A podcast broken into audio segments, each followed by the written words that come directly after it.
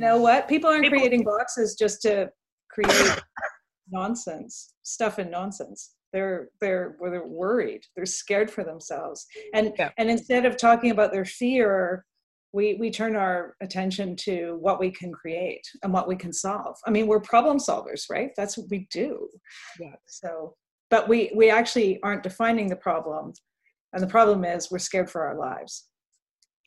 I think that's completely accurate. And I think the other thing we're not doing is when is you know there's this disconnect between the problem at the front line and coalface and then what the policy and and other people are doing. And I actually do believe that everybody's trying their best to get PPE um, and make sure there's adequate PPE. But you know this is a global problem, and so every it, literally everybody is is trying to get a hold of PPE. They, they just can't meet um, the supply can't meet the demand at the moment.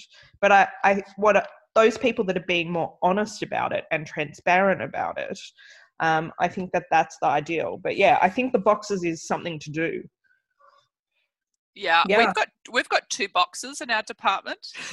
we've had two different people make boxes. We've had one um, one private only anaesthetist has a buddy who's a GP who does some retrieval things who created a box, and um, and someone else, oh, um, someone else, our roll cage medic made a box as well. He made a box because he said, well, it's on Twitter. Why don't we just make a box and sim it and see if it, you know, see if it works or not?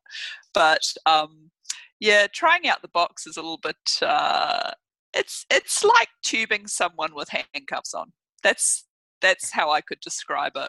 Tubing really with handcuffs on. Because you put your hands, your two little arms. Imagine you're a dinosaur, like tiny little arms, like me, dinosaur, and your little arms go into this plastic box.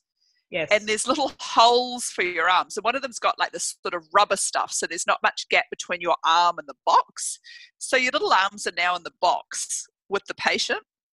And your assistant has to like underneath the box hand you hand you the, the things.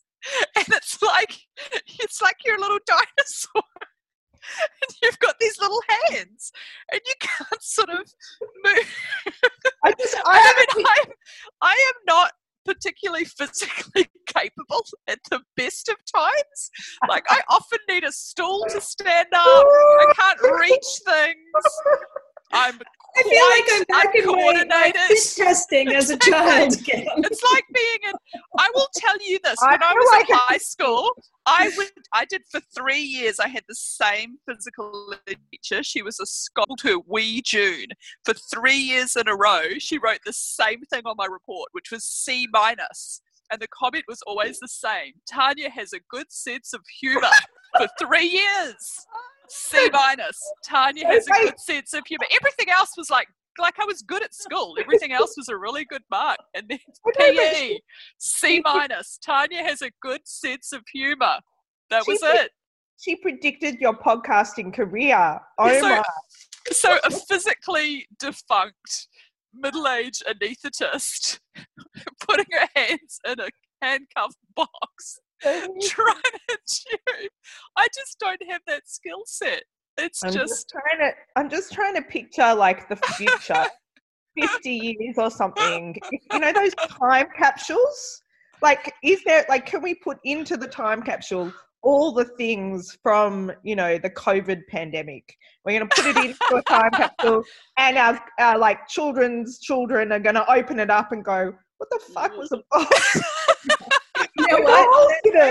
The is going to actually use the box to actually put everything into. Yeah.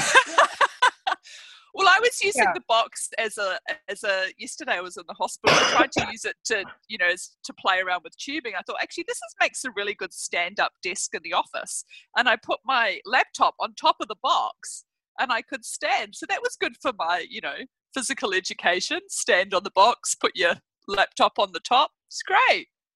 Scottish gym teacher would be proud, Tanya. Scottish so, gym teacher. that's right. You would have got a C plus for that because you actually. I mean, you know, I'm going to be C plus. That's a C luckily, plus, not a C minus. Yeah, yeah. Luckily, the Olympics have been postponed because I'm totally getting in next year. Like seriously, I'm making a late run. I I think that's ingenious because you could use that as both a sport and for the podium. Two uses. That's two uses. I mean, that's like pentathlete level. Sustainable. It's, it's nobody would be allowed well. to put a medal it's around your neck. Yeah, yeah, yeah. Yeah. Yeah. Okay. We could have a whole podcast uses for the for the aerosol box. But Yeah. you know, Laptop what? holder. on the other hand, if I wasn't being fit tested, I would be the first person to create a box. Yeah. Oh Yeah. yeah. You know Regardless what would be you know it'd be interesting to actually see where the boxes are coming from. Are they coming from countries which take PPE seriously or not? Yeah. That would be kind of Yeah. that's something I hadn't actually taken note of. But now that you mention it, I might just take a note of where the boxes are coming from. Hmm. Yeah. Interesting times. All right, Tubing and handcuffs. I think we should let you get back to your old fashioned. Uh, and it's now 9.38 in Australia and uh, possibly it's too early for alcohol, but I don't know, in a pandemic, as you said, it's 5, it's 5 You know p.m. what?